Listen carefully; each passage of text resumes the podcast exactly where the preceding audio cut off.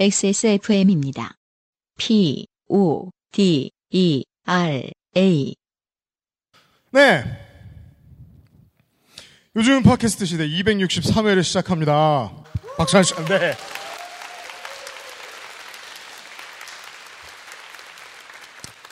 쉬는 시간에 청취자 여러분들하고 대화를 좀 했는데요. 이것저것 많이 물어보시더라고요. 그, 제주도에 왜 안 오냐.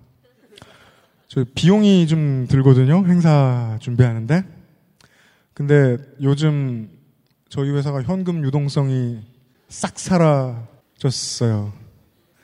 그 돈이 무엇이 되었는지는 여기 계신 분들은 아실 거예요. 우리 정원정 농축산인이 사자성어로 이렇게 말했죠. 너무 파래! 거기에 돈을 너무 많이 써가지고 한동안 좀 아껴 써야 되거든요.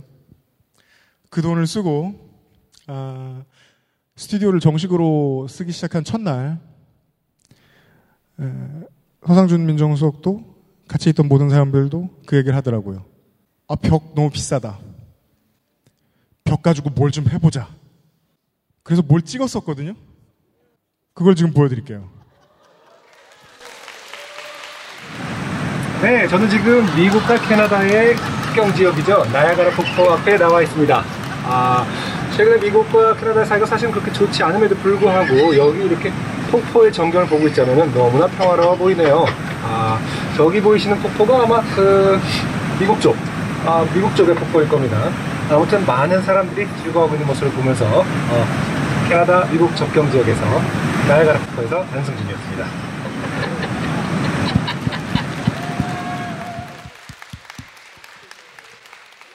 현장에 와주신 분들이 보실 수 있는 자료들이 지난주에 너무 많이 나왔고 오늘은 여기까지만입니다.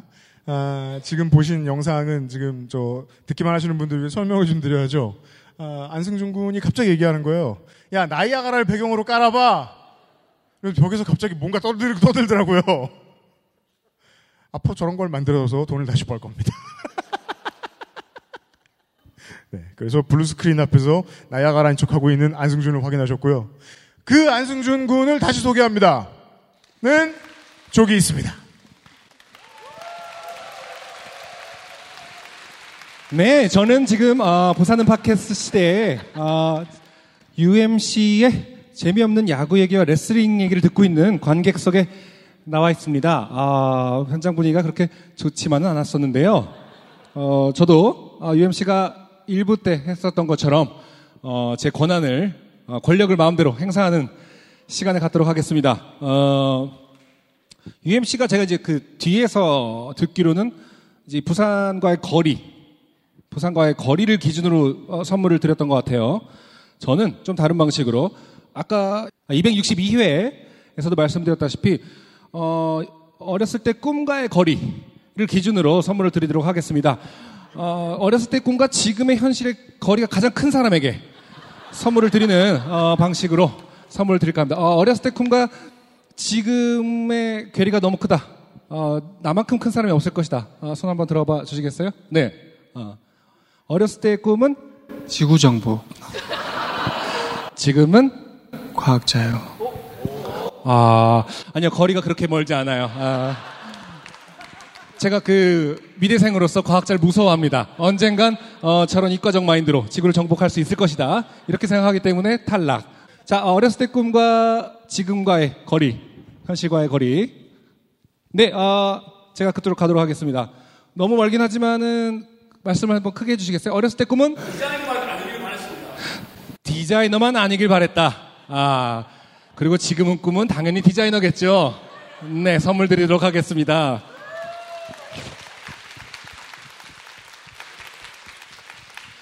어, 어렸을 때 디자이너만 아니길 바랬다라는 것은 가족 중에 디자이너가 있다는 뜻이죠. 자, 그러면 또 다른 어, 기준으로 아 책산 기준 아 참 좋은 기준이죠. 네. 감사합니다. 네. 이 안에 꼭 지갑까지 들어있기를 바랍니다. 아까 그 랜덤 박스, 네, 감사합니다. 어, 또 드리면은 어, 많이 욕을 하기 때문에 어, 한 명으로만 제안하도록 하겠습니다. 어렸을 때 꿈과 지금과의 거리감 한 번만 더 해볼까요? 네, 아 옆에 계신 분 제 책을 사신 분이죠. 무척 행복해 보이는데요. 네, 어렸을 때 꿈은 네 상관없습니다. 네.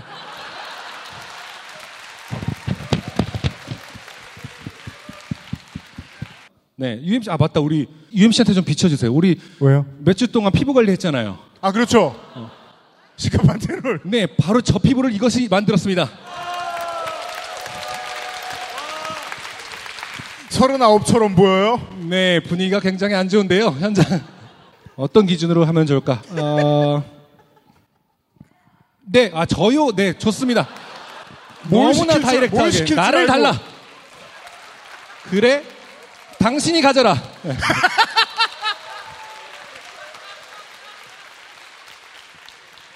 이게 사실은 기준 정하는 것도 쉬운 일이 아니에요. 저런 사람을 기다렸어요. 저요? 네.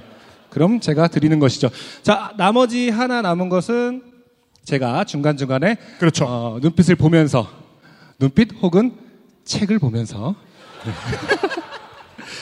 어, 또다 진행, 들었어요 지금. 진행하도록 하겠습니다. 요즘은 팟캐스트 시대 263번째 순서 후기와 함께 시작을 하겠습니다. 후기인데 광고예요. 좋게 된 광고주. 안녕하세요. 카페를 운영하는 가톨릭 신자 김익땡입니다. 아, 이분은 개종하셨죠, 최근에. 가톨릭에서. 가톨릭으로. 그렇죠. 6월 초에 선물을 받았습니다. 고맙습니다. 그런데 문제가 생겼습니다. 가게에는 커피가 넘쳐나기 때문에 아, 뭘 받았는지 알겠네요. 아르케 더치 커피를 집에 가져가서 아내에게 주었죠. 이게 뭔가 궁금해하던 아내가 한 포 뜯어서 맛을 봅니다. 뭔가 자양강장제 같은 복용 방법인 것 같은데. 그렇죠. 우리가 상상할 수 있는 문장상으로 보면은 이렇게 그렇죠. 쭉, 쭉 빨아서. 네. 반응이 이래요. 이후 연신 맛있다며 한 포씩 먹기 좋게 포장되어 있어 편하다며 이거 다 마시면 또 주문하겠다고 합니다. 저는 바리스타인데 커피를 사기 위해 지출을 하게 생겼습니다. 솔직히 제가 마셔봐도 맛있긴 하더군요. 따뜻하면 따뜻한 대로, 차가우면 차가운 대로, 우유에 넣으면 우유에 넣는 대로, 맛도 달라지고 향도 달라지는 게 아주 좋았습니다. 커피 입문 12년차, 자영업 7년차의 로스터 겸 바리스타도 맛있어하는 더치 엘살바도르, 더치 문 블렌딩 좋습니다. 후기 끝! 네.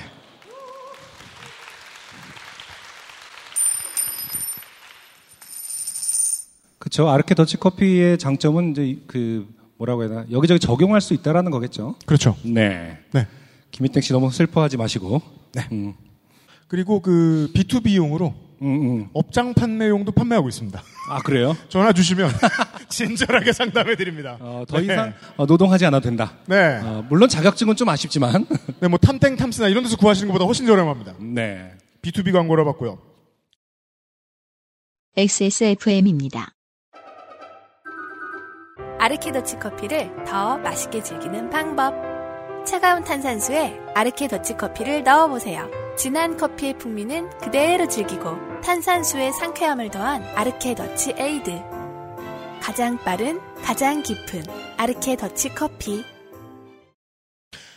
그리고 어, 지난주에는 외국에서 사연 주신 분들이 많았고 오늘은 주로 부산에서 사연을 주신 분들입니다. 첫 번째로 최민경 씨. 네. 안녕하세요. 손톱이 덜렁인 채로 일주일을 버티고 아는 오빠가 보복 운전한 것을 떠벌린 최민경입니다. 그렇죠. 저희가 유치하게 아는 오빠고 엮어가지고 곤란해하셨습니다. 네, 아는 오빠 좋아하는 거 아니냐? 라고 처음으로 한번 얼레리 꼴리를 해봤다가 네. 아니라고 어, 면박을 받았죠. 다시는 그런 짓은 하지 않을게요. 그렇습니다. 지난번에 아르케 더치커피 문블렌딩 세트 주셨는데 어, 계속 나오네요. 네. 오늘 아르케 좋겠어요? 진짜 맛있네요. 너무 딥하지 않아서 밤에 마시기에도 부담 없고요. 그 되게 센데 요. 그러게요. 물을 엄청 탔나 봐요. 요즘 집에서 하루 한 잔씩 까먹는 재미가 쏠쏠합니다. 이분도 그렇게 먹나 봐요. 우리만 물에 타 먹냐? 쪽쪽 빨아서 그러지 마십시오.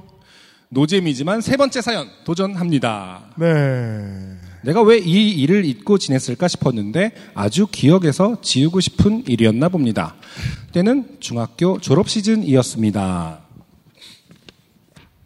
당시는 기독교 집안의 신앙 의무를 지며 매주 교회에 나가던 때였습니다. 자연스레 중고등부끼리 자주 어울려 지내는 일이 많았고 서로의 졸업식에 돌아가며 찾아가 축하 겸 졸업방을 해주었죠. 보통 이제 그 졸업식 날 왔는데 다른 학교 교복을 입은 친구들이 와서 되게 친한 척을 우르르 해주면 네. 보통 교회 친구였어요. 맞아요. 기억나요. 예. 음, 가로 열고 당시의 유행템은 밀가루, 계란, 까나리 액젓이었습니다. 어, 약간 아무 음식도 만들 수 없는 레시피죠 이거. 아니죠. 어, 동남아 스타일, 태국 스타일.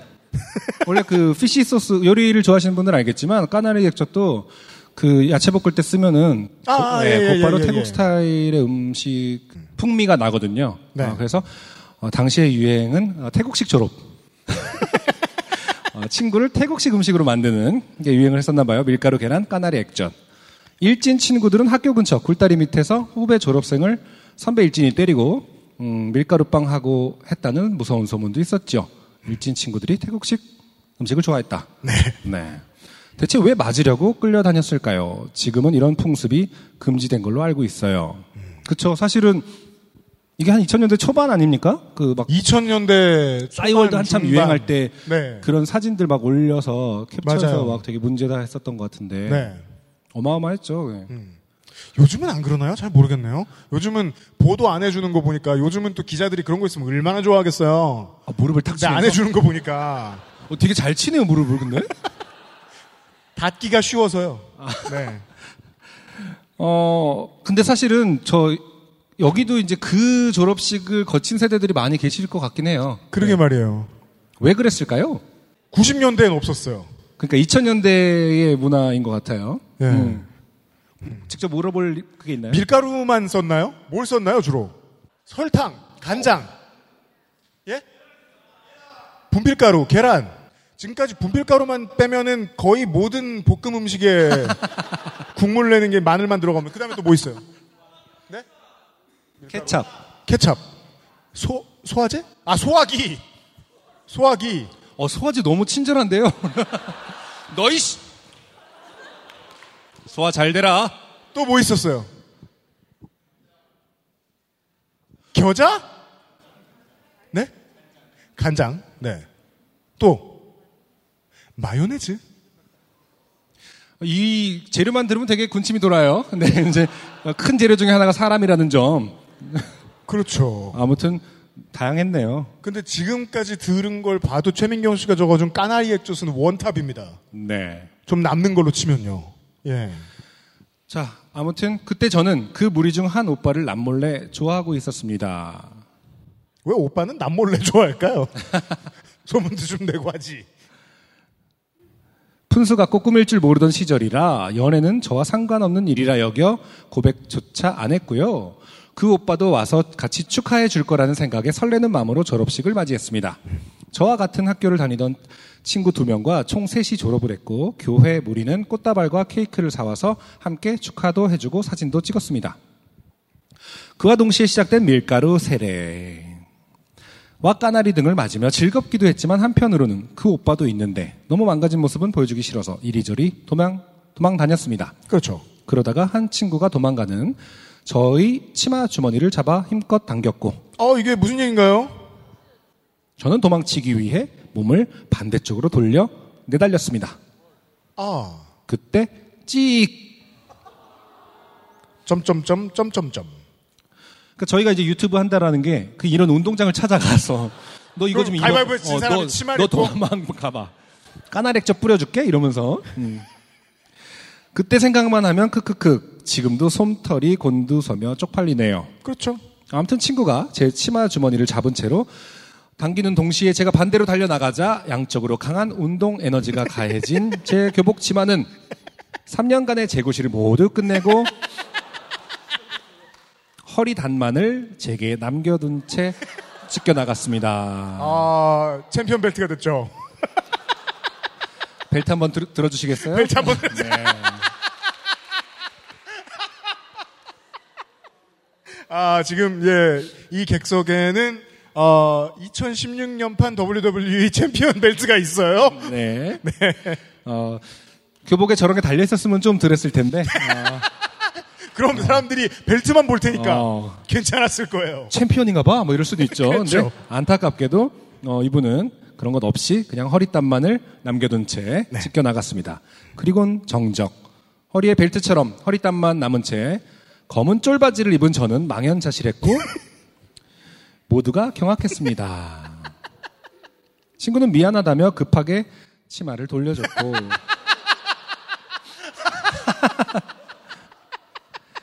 사실 아무 소용이 없죠. 돌려줘봤자 그냥 어떤 책임을 돌려준 느낌이죠. 난 몰라. 그 아깐 치마인데 이젠 퀼트가 됐죠. 그렇죠. 어, 치마를 돌려줬고 내가 까하하하 뭐야 미친 죽을래? 라고 웃자 그제야 모두 빵 터져서 난리 났습니다. 아, 화를 못 그렇죠? 냅니다. 네, 안타깝죠. 화를 내기에는 또 애매하고 그러니까 어, 화를 안 내고 크크크크 해야 이제 주변 사람들도 그렇죠. 와 다행이다 하면서 네. 빵 터져서 난리가 났습니다. 우리 청취자들이 가뿐쌀을 못 시킵니다. 네, 예. 저는 교복 마이를 벗어 허리에 묶고 대충 엉덩이만 가리고 다 같이 짜장면을 먹으러 중국집에 갔습니다. 우리 모두 알고 있죠. 당연한 결과예요. 어. 속상한 일이 일어나면 네, 먹으러 가야 한다. 뭔가 중세의 시조 같아요. 엄격하기가. 신화 같죠? 신화 약간. 네. 가서 신나게 웃고 떠들고 노래방도 가고 저녁이 돼서야 집에 돌아갔습니다. 그리고 저는 집에서 펑펑 울었습니다. 그렇죠. 이렇죠. 고백도 못했는데 엉덩이만 보여줬구나 싶은 마음이에요. 근데 뭐 처음에 위로가 될지 모르겠습니다만은 사실 이 엉덩이도 볼 수가 없었을 거예요. 그냥 뭐 뭐지 약간 진짜 그런 충격은 그냥 일단 검은 하체 뭐 이 정도 아니었겠어요?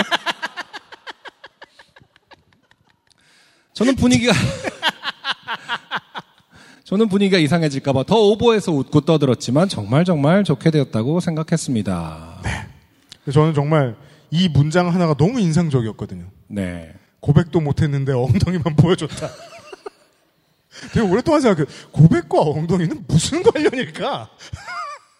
mooning이라고 하잖아요. 왜 그 엉덩이 이렇게 그 사실 조롱이죠. 어. 아. 꺼져라 약간 이런 의미잖아요. 그, 그 영화 그리스 보면은 존 트라볼타 나오는 거. 네. 훌리건들이 보통 이제 원정 네. 팬들에게 하는 행동. 어떤 서양의 문화죠. 네.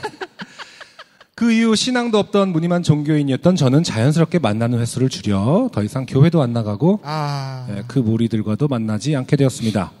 네. 이상이 제 중딩 졸업식 날 짝사랑 강제 하차한 이야기입니다. 정말 이건 아무도 모르는 이야기인데 셀프로 치부를 드러내게 하는 요파 씨 화이팅입니다. 네. 자기가 써놓군.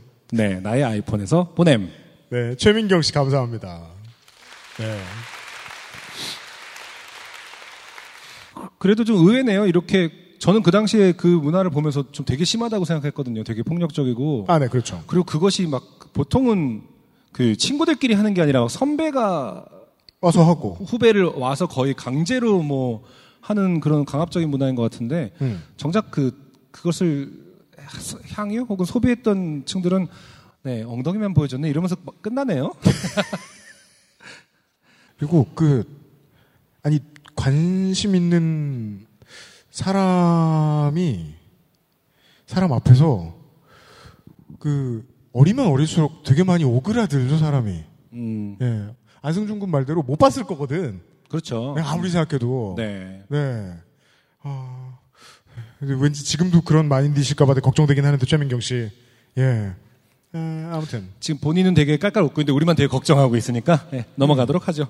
알겠습니다. 네. 최민경 씨 사연이었고요. XSFM입니다. 피부 흔적을 케어해주고 새로운 영양을 채우는 엔서 나인틴의 시카판테놀. 임상 시험을 통해 피부 진정의 효과를 인정받았습니다. 원치 않는 흔적, 이젠 가리지 마세요. 엔서 나인틴이 지워드릴게요. 피부, 영양의 해답을 찾다. 엔서 나인틴. 전국 롭스 매장과 액세스몰에서 만나보세요. 두 번째 사연. 아 근데 최민경 씨 부산 분이세요? 네. 어떻게 알아요? 지난번에 그 배경이 황룡터널이었죠 아마? 아, 아, 맞네요. 그럼 여기 오신 건 아닌가요? 우리 직접 들어봐야 되는 건 아닌지. 최민경 씨 계신가요? 엉덩이를 보여달라고 하지 않겠습니다. 네, 저 같아도 사실 손을 들지는 못할 것 같아요. 그럼 또 다음 분, 우리 부산 하면 또 이분 아니겠습니까? 문효연 씨 어디 있어요? 네. 에이! 반가워요. 문효연 씨의 사연입니다.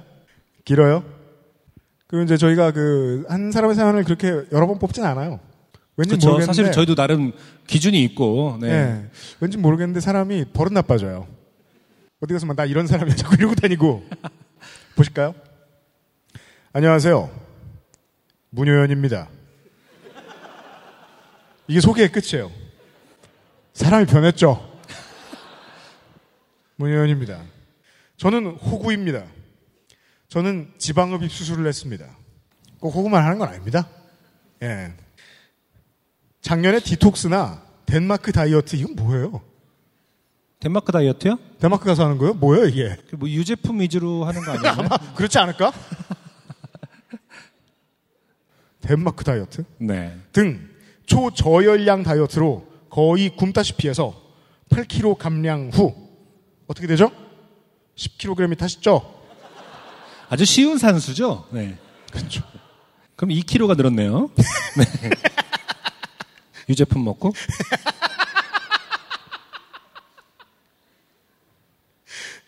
웃지 말까요? 문현 씨? 그 너무 크게 웃구라 살짝 미안하네요. 하긴 무슨 걸로 미안하면 내가 이 방송을 하면 안 되지.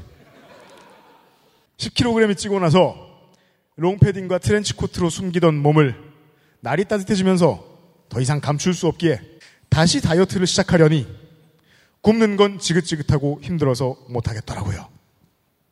그래서 상담이나 받아보려고 어느 병원이 좋은지 지방흡 입술이 정확히 어떤 건지도 모르면서 그저 광고로 이름이 익숙한 병원을 찾았습니다. 어, 저 이거 알 것 같아요. 지하철에 광고 나오는 거 아닌가요? 지방흡입? 맞아요. 그쵸? 서면역 2번 출구, 어, 몇, 그렇게, 그게 있겠지. 네. 예. 우리가 막 압구정역 3번 출구 듣듯이. 음, 음. 그건 이제 서울에서는 금지되는 거 아십니까? 서울시장이 광고 못하게 합니다. 따라서 부산 시민들은 문효연 씨처럼 계속 끌려갈 겁니다. 광고로 익숙한 병원을 찾았습니다. 상담실장과 상담하다가 본인은 몸무게가 70kg인데 팔만 시술 받았다고. 팔은 70kg인 사람으로 안 보이죠? 해서 다시 봤더니 덩치는 큰데 정말 팔은 날씬이 같았어요. 저도 이런 헐리우드 스타를 압니다. E.T.라고요. 이게 인정할 만한 뭐 비주얼을 못 봐서 모르겠습니다만 딱 그것만 보고 혹해서 네네 하고는 당일에 각종 검사 다 하고 팔, 배, 다리 수술 스케줄을 짰어요. 우리 좀 잠깐 심호흡 좀 하고 갈까요? 뭔가 너무 그 공연장 안에 긴장감이 너무 팽배해요. 왜냐면 문효연 씨가 일단 계시고 아, 사람들이 화낼까봐. 어떻게 반응할지를 모르는 그런 어떤 이걸 웃어야 될지 울어야 그러니까 될지. 뭐저 병원에서 문현 씨를 토막 냈다거나 그런 것은 아닙니다. 자, 한번 기지개 한번 펴고. 네. 괜찮아요. 살아 계시고. 본인이 괜찮다고 하잖아요. 네. 괜찮죠? 네, 우리 웃고 싶을 때는 웃읍시다. 문현 씨 계속 계시고. 괜찮죠? 좋아요. 네. 근데 저도 내가 긴장이 돼서 못 하겠어요. 안승준이 그 얘기를 하니까 저도 걱정되긴 하네요. 솔직히 이걸 다 읽었을 때 기분이 변화하지 말아요. 본인이 썼잖아. 자, 어, 뛰쳐 나가시게 되면은 뒤에 분이 다리를 좀 걸어주세요. 크루 여러분이 좀 제지해 주시고. 네. 괜찮아 하면서. 우리 이렇게 행가래 쳐서 여기서 여기로 노란 옮깁시다. 줄무늬 티 이렇게. 입으신 분이거든요. 그런 사람이 좀 많긴 하지만 여기. 네. 이게 할까 말까로 고민했다면 더 생각을 했을 텐데 수술을 할지 시술을 할지 물어보시기에 수술이 나을 것 같다고 대답하고 아시는 분들은 놀라셨고 저는 사실 아직 잘 모릅니다. 어느 부분을 할지 물어보시기에 뭐 점점 팔도 크고 배도 크고 다리도 커요. 라고 말했고 각각 언제 수술할 수 있는지로 이야기하다 보니 이미 수술하는 건 결정이 되어버린 것 같이 착착 진행되면서 순식간에 수술 날짜를 받고 병원을 나왔어요. 그날 밤 잠을 못 잤습니다. 상담이나 받아보자 하는 생각으로 가본 게 워낙 순식간에 수술 날짜를 잡아버렸고 아침에 네일샵 가서 봄 색깔로 산뜻하게 하고 갔는데 수술 받으려면 내일 지워야 한다고 해서 너무 아깝고 돈이 아까워야 되지 않을까요 우선? 부위가 너무 여러 개인데 수술하려면 제모를 해야 한다는데 혼자 하긴 자신 없고 브라질리언 왁싱은 아픈 건가? 부끄럽진 않은가?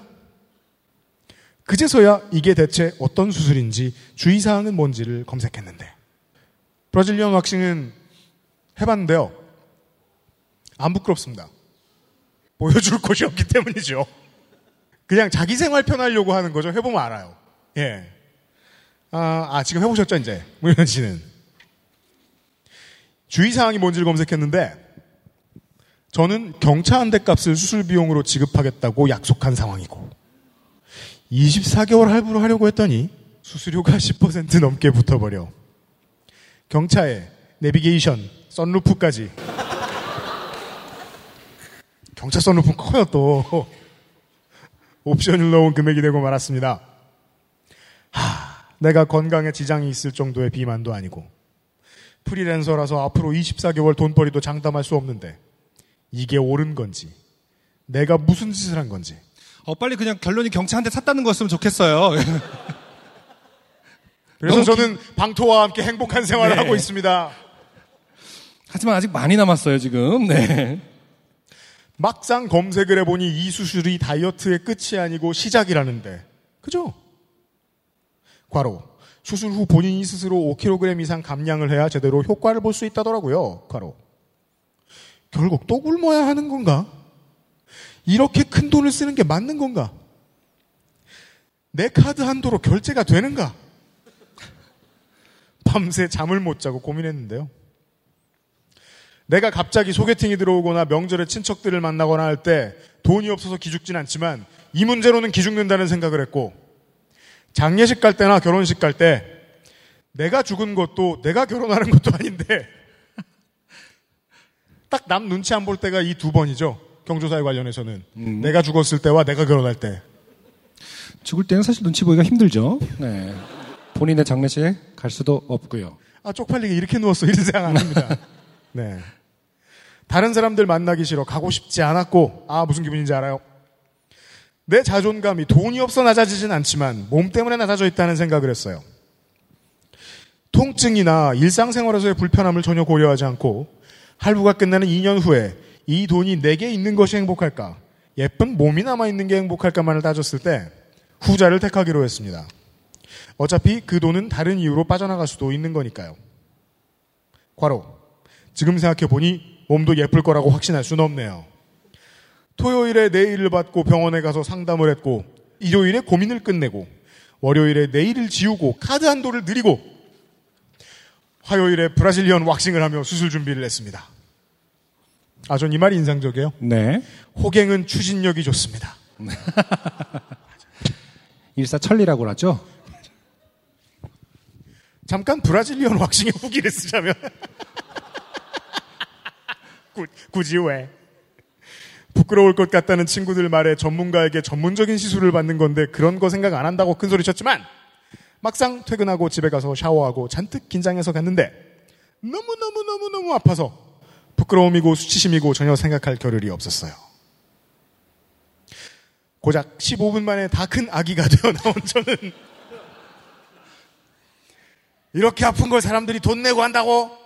목욕탕도 못 갈 텐데 나는 수술 때문에 억지로 한 거다. 두 번 다시 안 한다. 다짐했으나 집까지 걸어오는 동안 뭔가 발걸음이 가벼워서 깜짝 놀랐어요. 이게 청취자 여러분 그 털이 아니. 발에 집중적으로 있다 이런 소리가 아니고요. 그건 정말 해본 사람들은 알아요. 음. 네. 그리고 이런 답변을 들으셔서 되게 문현 씨 실망스러우시겠지만 안 아픈데 가면 안 아픕니다. 되게 많은 사람들이 놀랐어요. 안 아프단 말이야 이러면서 아, 나 못 들었어요, 진짜로. 안 아픈데 가면 안 아픕니다. 아, 정말요? 네. 아, 아픈데 가면 안 아프. 아픈데 가셨대요.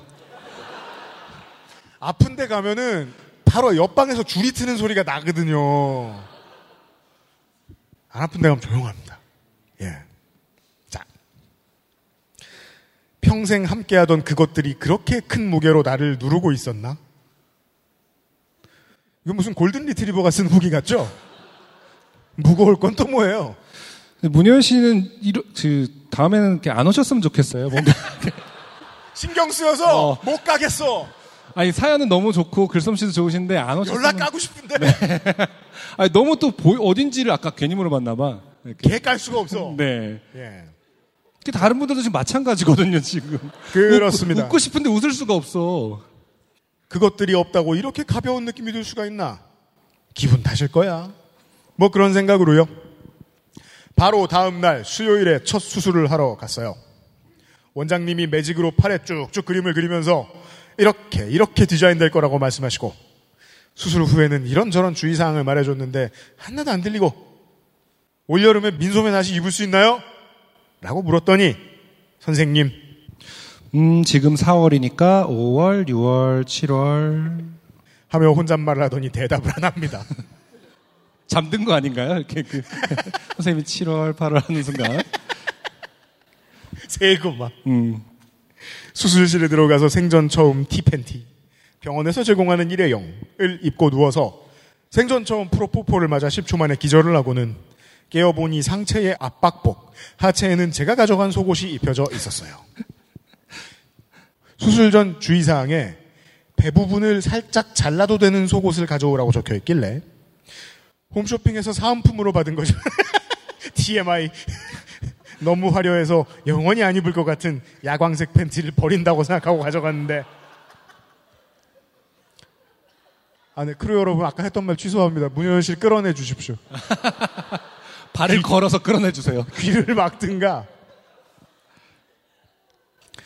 수술 부위가 팔이라 그런지 팬티는 멀쩡한 상태로 입혀져 있어서 나 아, 이럴 거면 이쁜 거 가져올 걸. 하는 생각도 했고요. 점점 마취가 풀리면서 통증이 느껴지는데 맞아본 적은 없지만 온몸을 맞았다는 표현은 이럴 때 쓰는구나 싶게 너무 아파서 옷도 혼자 못 갈아입을 정도였어요. 보통 그렇다고 하죠. 네. 통점 깊은 곳을 계속 지나가고 왔다 갔다 하니까. 음. 네. 3일 후에는 배 수술을 하고 이번엔 압박복이 상체, 하체 모두 입혀져 있는데 팬티가 압박복 위에 입혀져 있어서 슈퍼맨 같다고 생각하고 낄낄댔고요. 아 장면이 상상됩니다.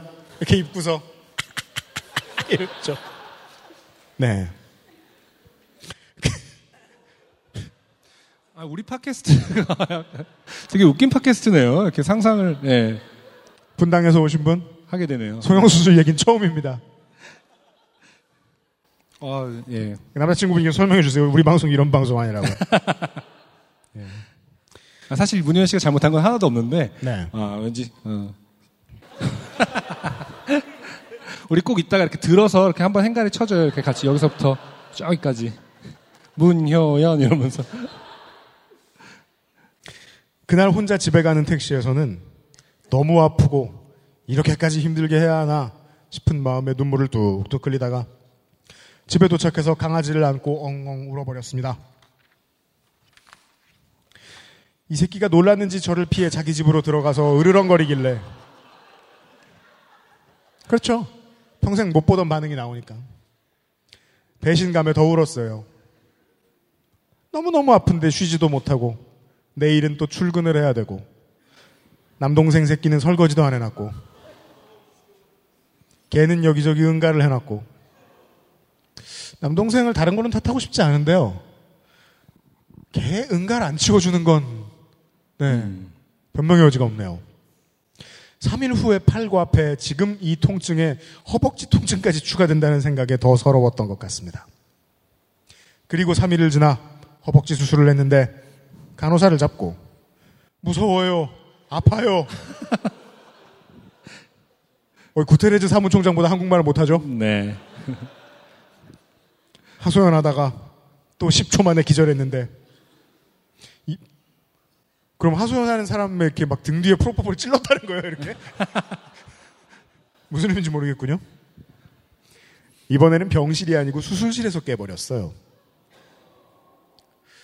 수술은 끝난 것 같고 간호사들이 압박복을 입히느라 낑낑댈 때였는데 제가 비몽사몽간에 저 깼어요 했는데 간호사들께서. 네네, 어차피 다시 잠드실 거예요. 이거 기억 못 하실 겁니다. 이 인셉션. 반말로 했을 것 같은데요. 하면서 옷을 입혀주시는데 집중하고 저는 계속 저 깼다고요! 아! 거기 아파요! 이 잘못된 거 아니에요? 벌써 깨도 돼요 등등을 계속 떠들어댔고 간호사들은 듣는 둥 마는 둥 네네, 고객님. 만 반복하고는 그렇게 병실로 옮겨지던 것까지 다 기억이 나요. 분명 꿈이 아니에요. 병실에서 통증이 고스란히 느껴지는데 팔 배와는 다른 느낌이었어요. 스쿼트 천 개 정도 한 것 같은 근육통 느낌 이어야 하는데 온 세포 하나하나를 찌르는 듯한 아픔에 잠도 완전히 깨서 고스란히 통증이 느껴졌거든요. 계속 간호사를 부르는 배를 누르고 지금 잠이 안 든다고 내일 출근해야 하는데 푹 자고 회복하고 집에 가야 된다고 수면제를 달라고 진상을 부리고 아프다고 아프다고 울다가 반쯤 잠들다가를 반복하고는 집에 와서 고기를 구워 먹고 기분이 좀 풀려서 잘 잤어요. 네, 다행이에요. 다음 날을 보니 허벅지가 두 배는 좀 오바고 어. 1.5배로 부어 있어서 저는 압박복 안에 붕대를 감아 놓은 줄 알았어요. 진짜 무릎 위에 메론이 하나씩 얹어진 것 마냥 엄청나게 부었더라고요. 그렇게 수술을 모두 끝내고 이제 통증에 시달리면서 회복 기간에 들어가니 매일 밤 수술 후기들을 보면서 지금은 일주일째는 이 사람과 비슷하겠군. 지금은 2주 됐으니 송- 통증이 슬슬 사라지겠군. 술은 언제쯤 먹을 수 있으려나. 하며 시간이 흐르길 버티다가 어, 근데 어쨌든 2주나 되는데 통증이 사라지겠군이라고 생각해야 되는 이게 되게 오래 간대요. 네, 수준이면은 진짜 오래 가는 이게 상당히. 오래 간다고 하더라고요. 첫 번째 카드 결제일이 찾아왔습니다. 네, 오고 말았죠. 할부 수수료가 10%가 넘게 붙는다는 걸 알고는 있었지만 금액으로 막상 딱 마주치니 상당히 크게 느껴졌어요. 이제 얘기가 바뀝니다. 그래서 그동안 모아놓은 적금을 받습니다. 많지는 않지만 수술비를 일시불로 결제할 만큼은 되더라고요. 수수료가 아까워서 이걸 일시불로 결제하고 다시 적금을 시작할지 고민을 했습니다. 적금을 중간에 깬다는 건 네. 지금까지 부어온 내 인생을 부정하는 느낌이 확 들죠. 맞아요. 예. 네. 무슨 뭐 3년짜리를 뭐 2년 6개월에 해약했다. 네. 그럼 내 인생이 2년 6개월 잃어버렸는데 난 나이만 먹었구나 이런 생각 들고. 음, 음. 예. 그러기엔 갑자기 큰 돈이 확 나가고 다시 현금 보유 빵원이 되는 게 무서워서 어떻게 할까 생각하다가 이 돈으로 투자를 해서 돈을 불려서 이익금으로 매달 할부를 갚자! 느낌표 두 개. 라는 결론을 내고 주식을 시작했습니다. 여러분 수술 사연인 줄 아셨죠? 네.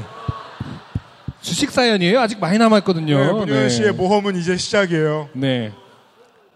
우리 같이 여행을 떠나볼까요? 네. 주식의 여행으로? 한 사람이 어떻게 망가지고 어떻게 흥망성쇠를 이루는지. 이제 그는 수술실에서 객장으로 갔어요. 네. 단연간 팟캐스트 바, 뉴스 바로서 시사에 밝고 태생이 잡기에 능하고 사행성 오락을 잘하며 안전한 놀이터 맞은편 방에서 일해본 경험도 있으니 그렇죠. 당연히 잘 될 거라는 어이없는 생각을 해버렸지요. 매수와 매도가 무슨 뜻인지.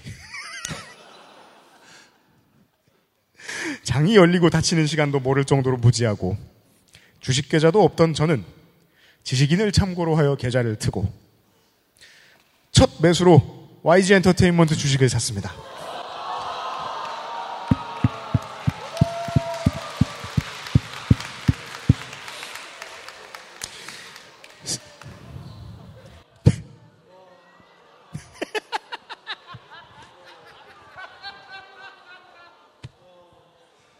그래서 조성우 소장이 오너리스크 관리 잘해야 된다고 얘기하는 겁니다.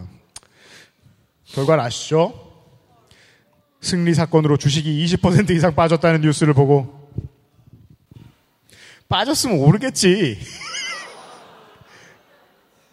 하는 생각으로 넣어서 기다렸으나 생각만큼 오르지 않길래 적당한 타이밍에 6만 원 정도 이익을 보고 팔았어요. 어쨌든 첫 승이었습니다. 와, 정말. 어, 주식 인구가 천만이면 990만이 겪는 첫 장이죠, 주식에. 그렇죠. 네. 네. 첫 번째 투자에서 10만 원 내외를 따요. 그리고 뒤에 공을 몇 개 더 붙입니다. 아, 근데 6만 원은 진짜 국가에서 정한 것 같아요, 꼭. 첫 투자하는 예, 사람은 대- 반드시 6만 원을 주- 따게 해줄 것. 주변에 다 물어봐서 다 6만 원만 다첫 투자에 다 6만 원이에요. 그 뭐랄까 그 희망을 갖게 하는 숫자인가 봐요. 6 정도가. 3이면 좀 시시하고 뭐 8이면 좀 부담스러운데 6이면은 다시 하게 하나 봐요, 정말. 역시 난 잘 될 줄 알았어. 이렇게만 하면 돼. 이렇게 열 번만 하면 매달 카드 할부를 낼 수 있어. 라는 자만감에. 이번엔 대북주를 샀습니다. 하노이 회담 결렬로 많이 떨어진 상태였거든요. 방금 소리 들었어요? 이렇게 안타까운 소리도 있었지만 방금 되게 짜증나는 소리 있었거든요. 내 딸이었으면 그러니까 어떤 사람에게는 되게 짜증나는 일인가 봐. 이 그 안타까움이 예, 그게 달하고 있습니다, 지금. 청취자들. 개성공단이 열리겠지. 금강산에 다시 가겠지. 트럼프와 김정은이 다시 만나겠지. 문 대통령이 잘하겠지. 하는 마음이었는데 이건 뭐 점점 떨어집니다. 괜찮아. 아직 결제일 멀었어. 주식은 일이 일비하는 거 아니야. 언젠가는 오르는 거야. 아, 이렇게 문효연 씨는 존이 되었죠. 네. 이때 물타기로 추가 매수를 할까? 와, 세상에 이런 사람들만 있으면 저는 분명히 딸 것 같아요. 와, 하면서 기다리는데 북한이 미사일을 쏩니다.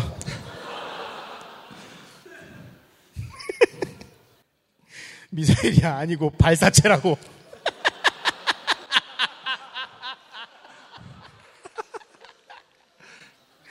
발표하지만 주식시장에서는 의미가 없나 봅니다.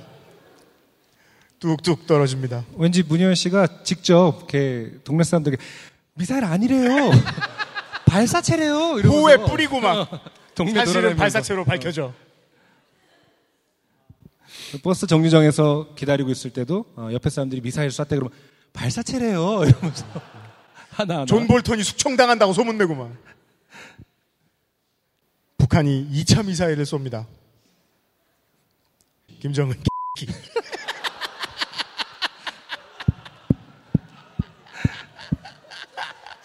순간 이렇게 문효연 씨 뒤에 전원책 씨가 서 있죠. 해봐. 빨갱이는 아니군 이러면서. 지금까지 이런 모든 생각을 그 누워서 슈퍼맨 옷 상태에서 하신 건가요? 김정은 개.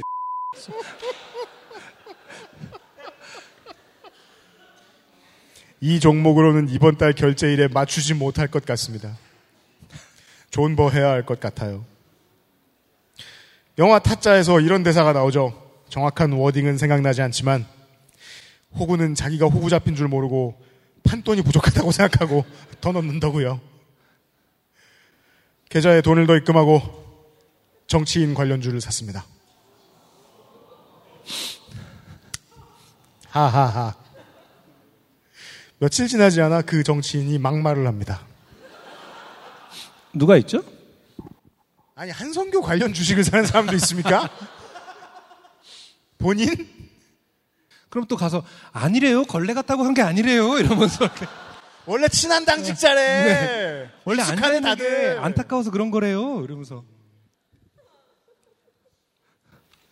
나는 일이 일비하지 않겠다고 생각하지만 주식이란 놈은 매우 예민하더군요. 이제 공부도 시작했습니다. 전문가 방송도 보고 용어도 하나하나 배우고 이걸 이제야 했습니다. 청담동 주식 부자 사건을 떠올리며 걸을 건 걸러야 한다고 늘 자신을 다잡아가며 거르고 걸렀지만 저는 호갱인지라 또 전문가가 유료로 종목 추천해 주는 걸 결제합니다. 그 사람의 멘트 중에 전문가 없이 주식시장에 들어가는 것은 총 없이 전쟁터에 가는 거라는 말과 지금 이벤트로 다섯 명에게만 할인 금액 적용해 준다는 말에 꽂혀. 그렇지, 총을 마련해야지! 투자에는 투자가 필요하다는 생각으로 엄청 급하게 전화해서 제가 몇 번째인가요? 다섯 명 안에 들었나요? 물으니 첫 번째라고.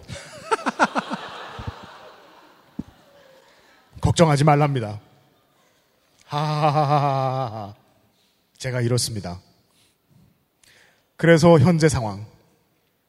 이제 통증은 조금밖에 안 남아서 살만한데 누워서 투자하신 게 맞군요. 맞네요.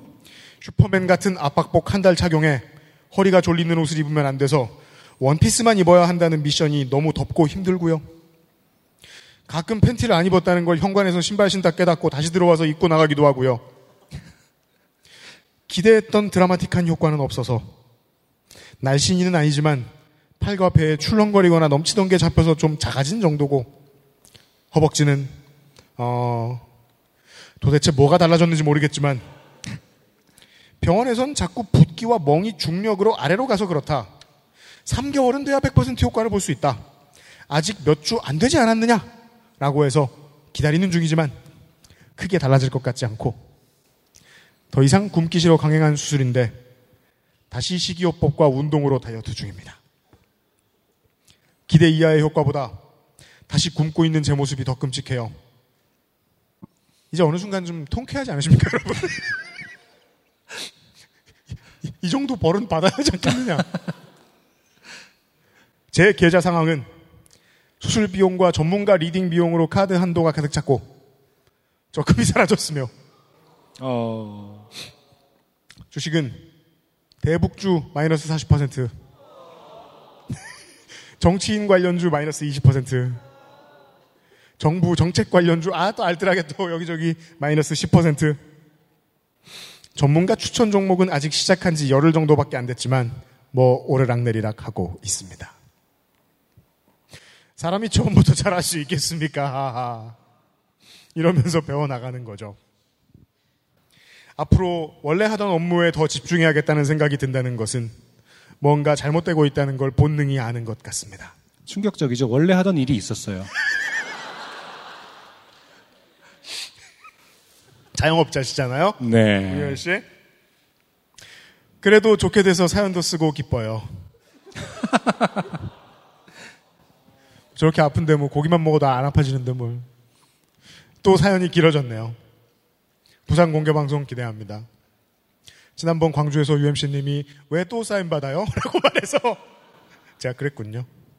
사인 많이 하기 힘든가 싶어. 서울에선 사인도 안 받고 그냥 사라졌는데 이번엔 안승준님 책 때문에라도 받아야겠네요. 환영합니다. Welcome to 부산. 문효연 씨 고맙습니다.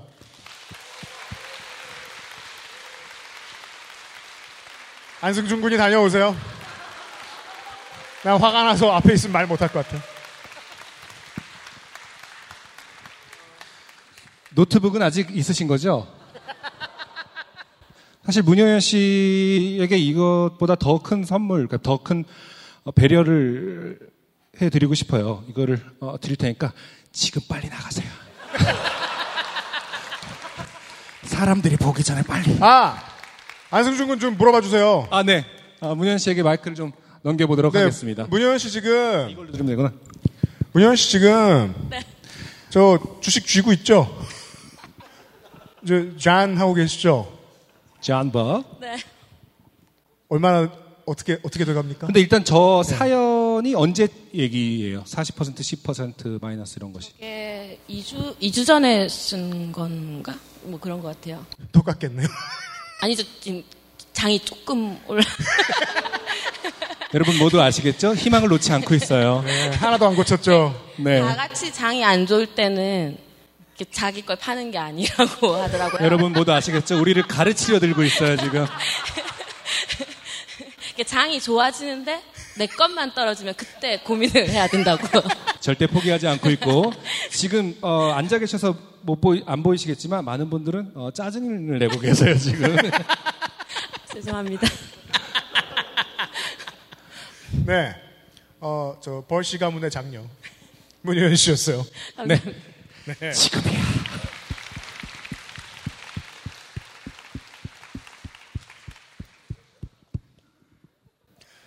만약에 문효연 씨 어머님이 이 방송을 들으시면요. 딸 혼내지 마십시오. 왜요? 소용없잖아. 거기다 뭐 상처만 더 내서 어떡합니까? 두시고, 제발 돈 빌려주지 마시고. 예. 문효연 씨의 사연이었고요.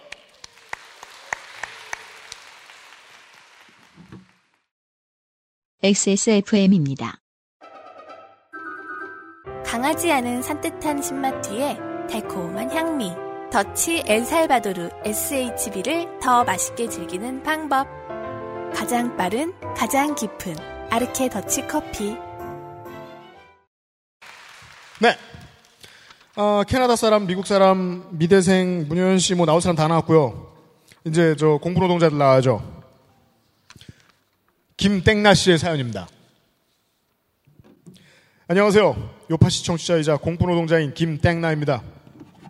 저번 사연이 너무 약했나 싶어서 그렇죠. 문효연 씨 사연 다시 한번 들어보세요.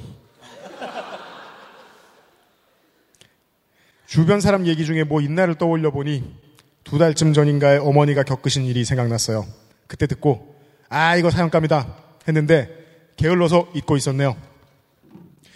어머니는 사람 만나는 걸 좋아하셔서 무슨 부인회, 어느 숙녀회 그런 것도 있군요. 그러게요. 음, 일제 시대 때 만들어졌나 보죠?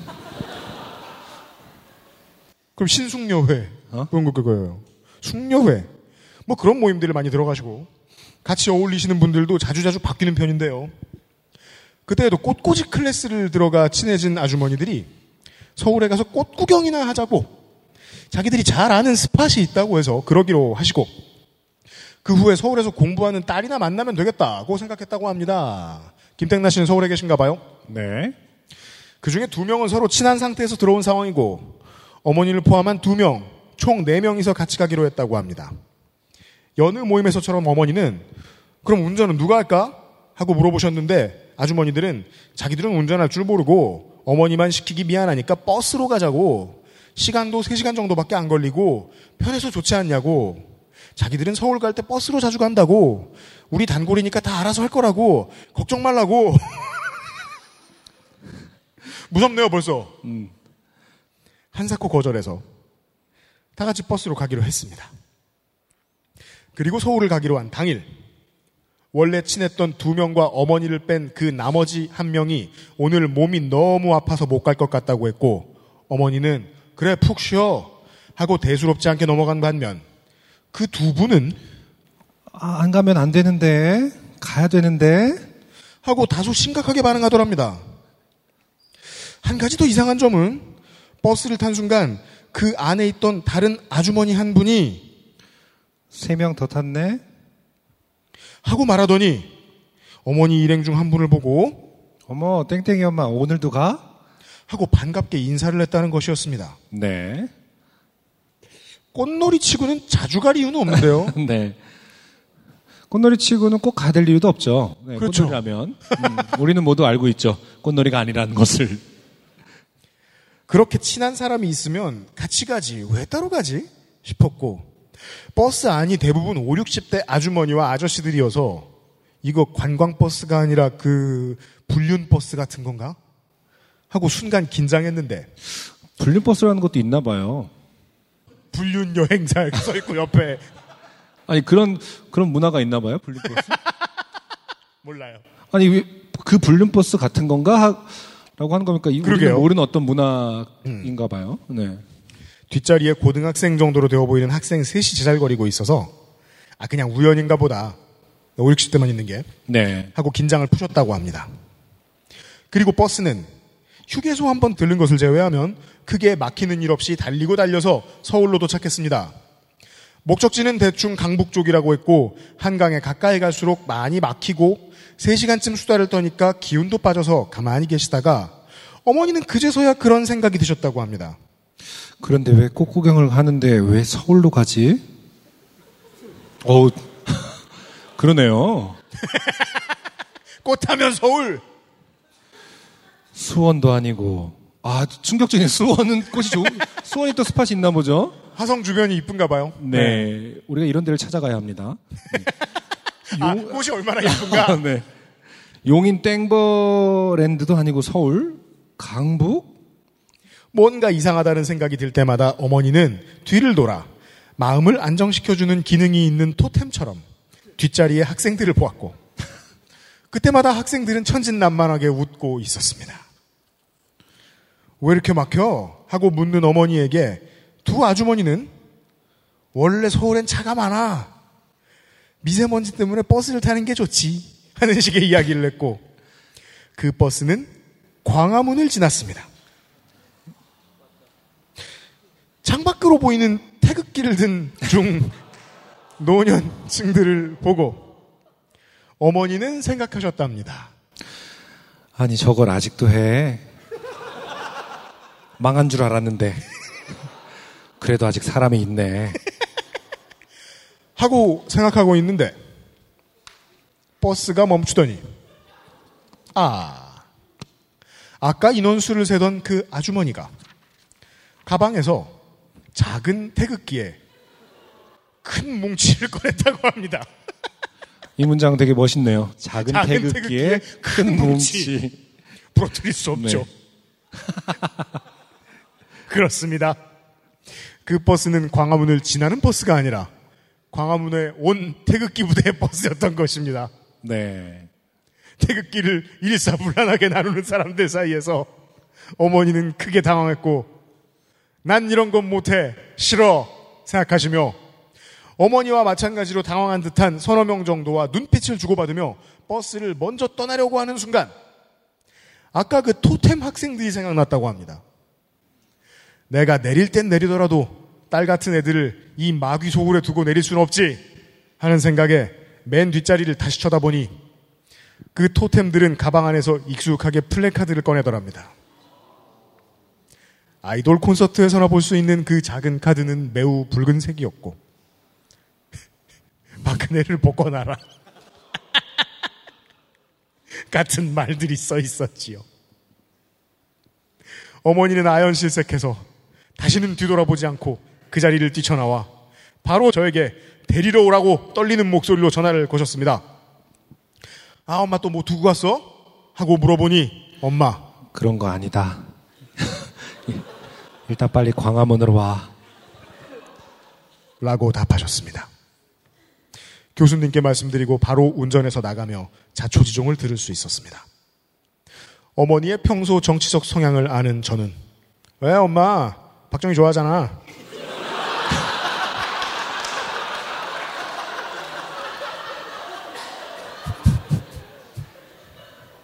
하다가 그것과는 다르다.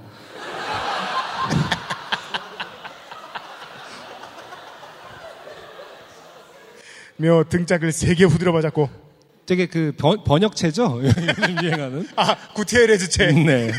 그것과는 다르다. 형제 네. 그 후로 어머니는 그 꽃꽂이 클래스도 그만두셨습니다. 태극기 부대는 자의로 가거나 일당 받고 가는 줄만 알았는데 이런 일들도 있나 보더라고요. 짧을 줄 알았는데 쓰고 나니 기네요 읽어주셔서 감사합니다. 고생하세요. 김땡나 씨 고맙습니다.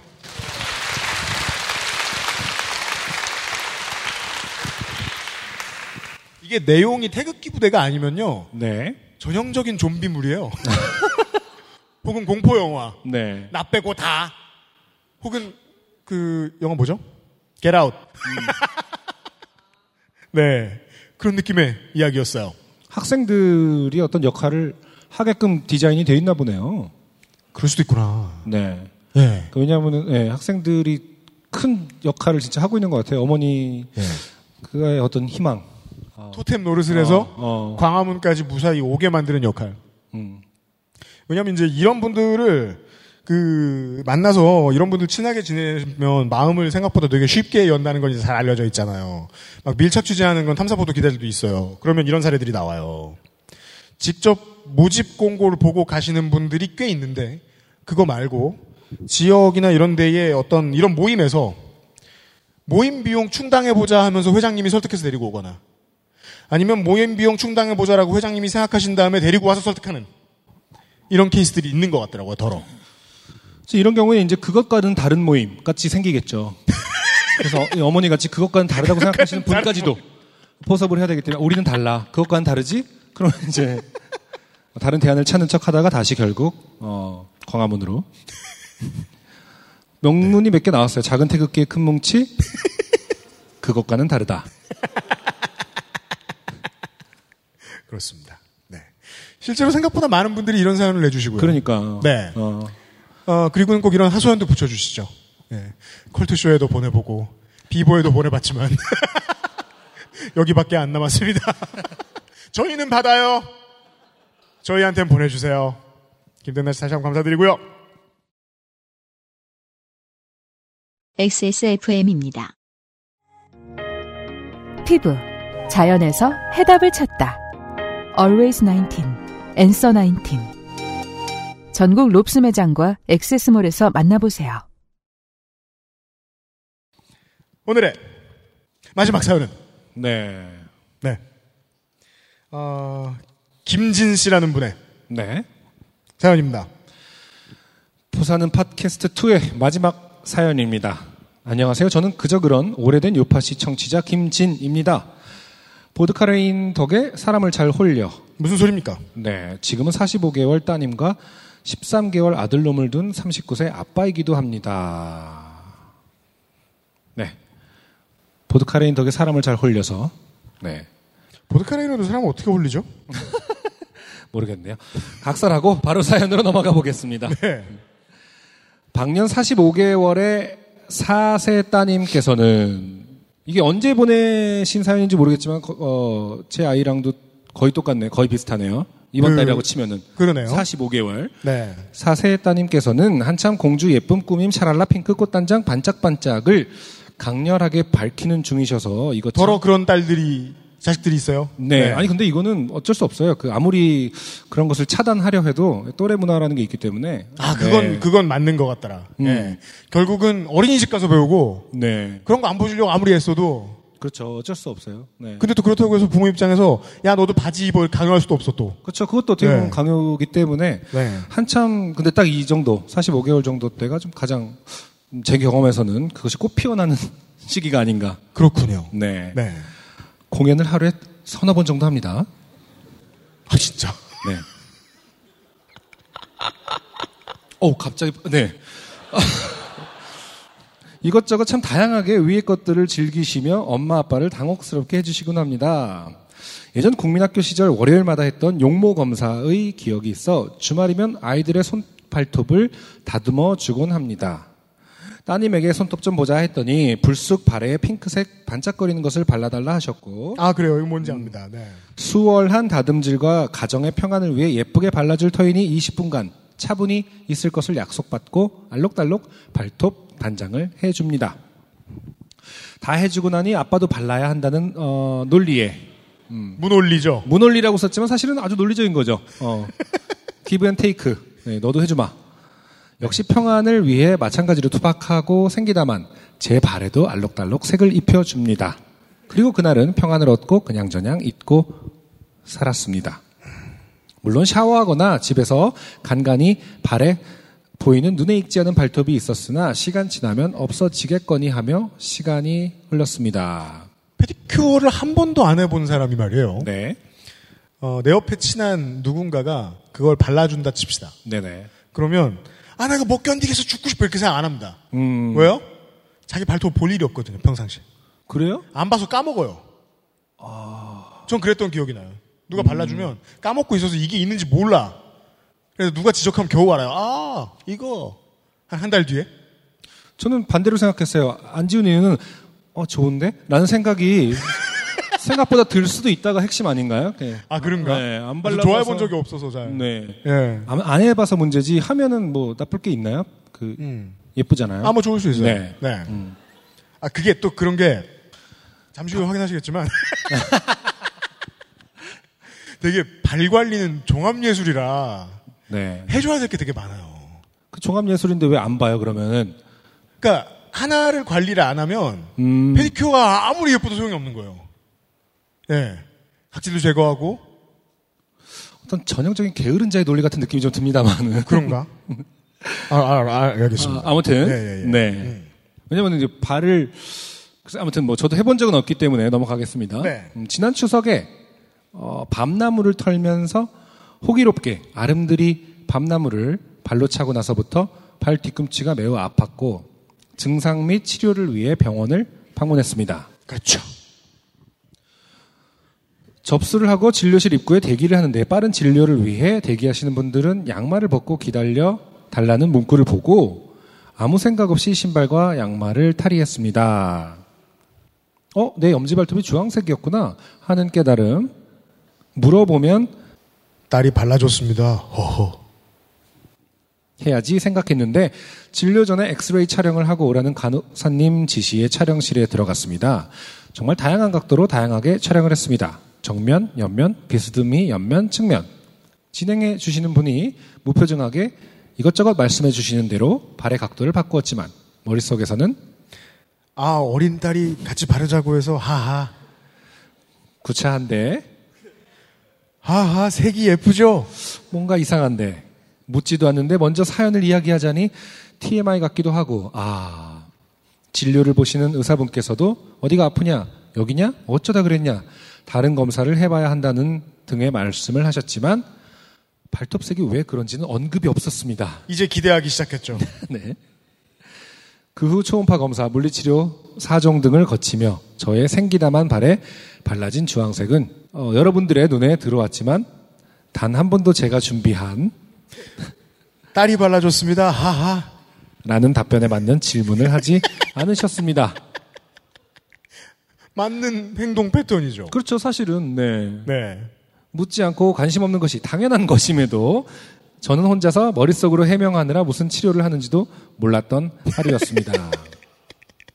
누가 뭐라고 하지도 않는 상황에도 스스로 이런 비주얼에 이런 취향이 아니에요 라는 편견을 만들고 혼자 끙끙한 것 같다는 생각은 사연을 쓰면서 반성하게 된 것 같습니다. 네. 아, 전형적인 어, 무한하니까 혼자 마무리를 하는 스타일이죠. 네. 다 쓰고 보니 썩 재미도 없고 취향에 편견이 생긴 아저씨 같기도 하고 무슨 말을 하려던 건지 모르겠습니다. 재미있게 사연 보내시고 당첨되시는 분들이 참 대단하신 것 같습니다. 아, 병명은 족저에 있는 근막에 염증이 발생한 족저 근막염이었습니다. 이상입니다. 항상 기쁜 마음으로 화요일과 목요일을 기다리고 있습니다. 좋은 방송 감사드립니다. 이걸로 끝났으면 모르겠는데 네. 추신이 있어요? 식전이셨다면 사진은 대단히 죄송합니다. 첨부하고 나서 이걸 보내는 게 맞는 것인가? 자칫 결투 신청으로 받아들이시진 않을까? 걱정이. 네. 그리하여 우리는 아주 고화질에 이런 발을 보아야 했습니다. 네. 어, 방송으로 들으시는 청취자 여러분. 제가 왜 이 얘기를 했는지 이제는 아실 거예요. 네. 아니, 바른다고 끝나지 않는다고. 예, 나머지 발은 전형적인 평생 발에 신경을 써본 적 없는 사람의 발이죠. 네. 예. 그좀 좀 측은하고 슬프기까지 했는데 게다가 이게 따님이 잘 못 발라주신 건지 아니면 이제 했으니까 기왕 발라준 거 꽤 오랫동안 지니고 다니셨던 건지 꽤 많이 벗겨져 있습니다 또. 그러니까 병원에서 무슨 생각을 계속 어떤 자세로 하셨는지를 알수 있어요. 어, 나 이거 설명해야 되는데? 이러면서요. 아, 문제는 추신이 하나 더 있어요.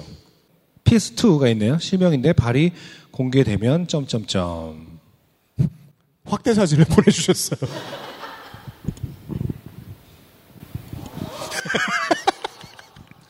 저희가 사실 이 사진을 계속 보내드리는 이유는 보여드리는 이유는 사실 반응이 딱 이 정도이거든요. 특별히 놀라지도 않고. 아까 버전의 확대판 사진이 네. 지금 예, 나오고 있습니다. 네. 네.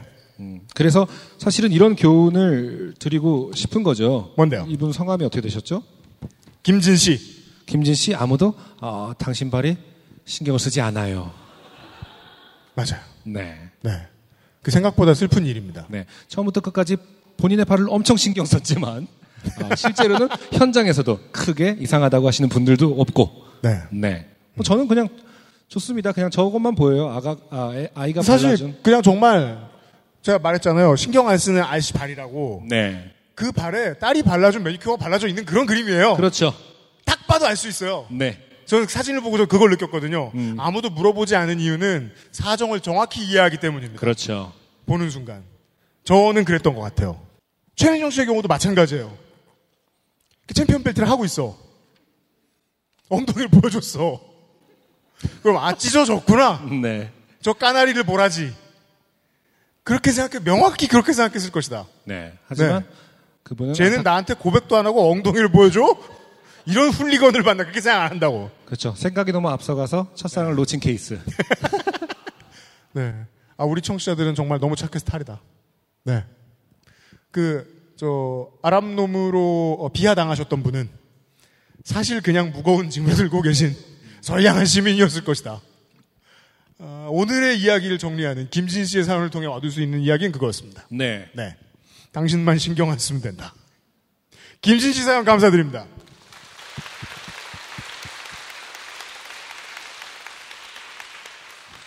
아, 조명 좀 올려주실래요? 이 여적지, 여적지 공개방송하면서 이렇게까지 오랫동안 뭘 읽어본 적이 없어가지고 정신이 하나도 없네요. 우리 하면서 우린 계속 방송하느라 아직 메뉴도 못 정했고 밀면을 먹자고 계속 했는데 안 사줬어요. 점심 때. 여기까지가 아마도 저희 지금 예상에 의하면 2019년 딱 한 번이는 XSFM 공개 방송 요즘은 팟캐스트 시대 부산은 팟캐스트 시대 2였습니다. 네. 어, 지금 이제 사진 마음대로 찍으셔도 되는데 사진 아까부터 찍기 전에, 괜찮았어요. 어, 네. 김지 씨 발은 김지 씨 발 괜찮아요. 근데 어, 제 굳이 제 뒤에 있고 싶진 않아요. 그 정도로 좋진 않거든요. 그래서 어, 김지 씨 사진은 내려주시기 바랍니다. 아 발 치워요. 네. 김지 씨 걱정하지 마세요. 아무렇지도 않아요. 하지만 내려주세요. 발 치워요. 네, 여기까지가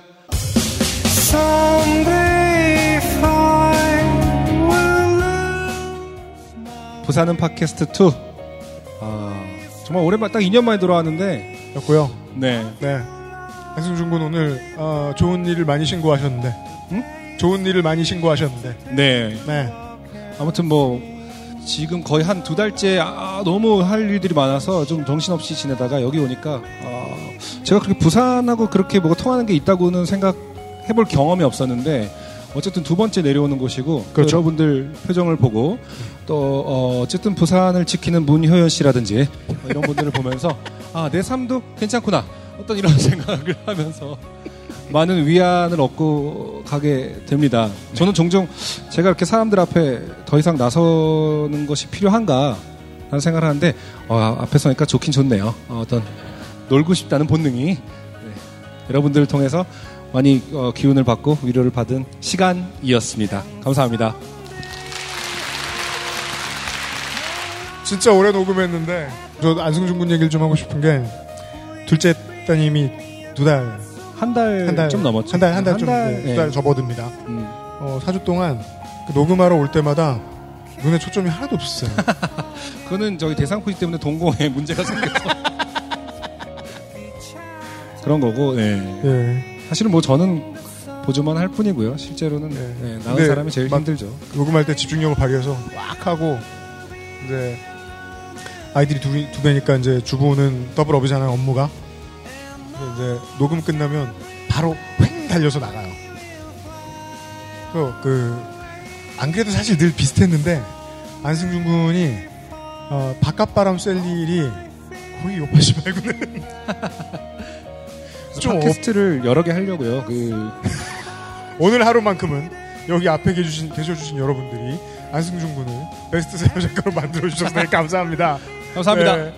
오늘 와주신 모든 여러분 너무 감사드리고 친척이나 늘 아는 오래된 친구처럼 이제는 좀 반갑다고 많이 생각합니다. 곧 다시 만날 날 만들어내겠습니다. 올해는 아니겠지만요. 워크샵 안 같은 다음 공개 방송 네. 아마도 내년 봄 저희가 계속 버티고 있다면 안승준 군이 육아에 죽어나가 떨어지지 않았다면 요즘 팟캐스트 시대 300회 공개 방송에서 서울에서 그러네요. 다시 내년 봄쯤이 네. 300회가 되겠네요. 인사를 드리도록 하겠습니다.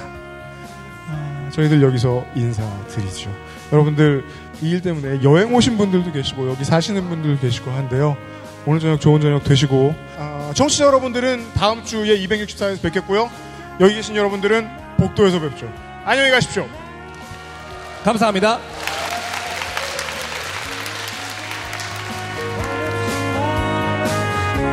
XSFM입니다. P, O, D, E, R, A.